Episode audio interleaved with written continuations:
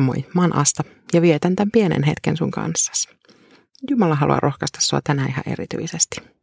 Nehemien kirjan neljäs luku, ja kolme.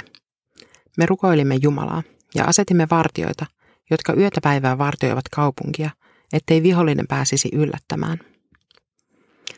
Nehemien kirjasta mulla nousee päällimmäisenä ajatus toiminnasta. Nehemia otti virkavapaata toimestaan kuninkaan hovissa – eli siis sai kuninkaalta luvan lähteä rakentamaan Jerusalemin kaupungin muureja. Kirjasta nousee myös tosi vahvasti rukous. Nehemia rukoili aina ensin ja alkoi sen jälkeen vasta toimia. Projektin aikana oli monenlaisia haasteita ja vastustusta, mutta lopulta kaupungin muurit saatiin kuitenkin pystytettyä uudelleen. Siihen tarvittiin iso joukko porukkaa. Nehemia ei olisi voinut tehdä koko työtä yksin. Nehemian kirjassa kolmannessa luvussa onkin lueteltu pitkä lista nimiä, jotka oli mukana rakentamassa. Sen listassa kerrotaan tarkasti, että tästä kohdasta eteenpäin rakensi tämä ja sen ja sen portin korjas tuo.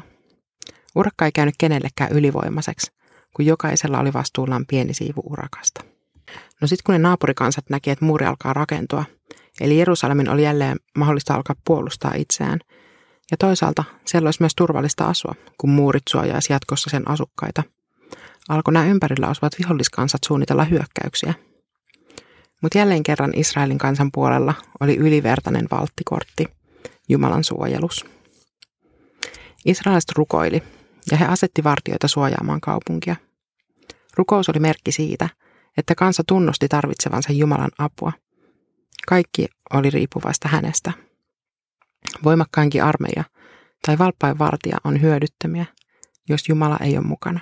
Vartijat puolestaan muistuttaa meitä siitä, että Jumala toimii meidän ihmisten välityksellä. Palvelemalla toinen toistamme, vartioina, hoitajina, opettajina. Miten milloinkin tarvitaan.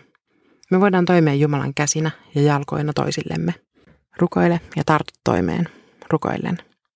Siinä on mun vinkkini tähän päivään. Rukoillaan. Pyhä Jumala.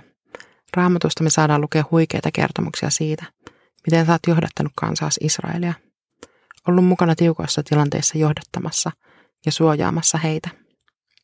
Olit Nehemian kanssa, kun hän aloitti työn Jerusalemin muurien jälleen rakentamiseksi. Mutta yhtä lailla saat meidän kanssa tänään, kun me rukoillaan ja palvellaan toisiamme. Osoita meille niitä hetkiä ja paikkoja palvella toisiamme. Tee meistä uskossa ja rukouksessa kestäviä. Aamen. Siunausta päivää ja kevyitä askelia palvelustyöhön.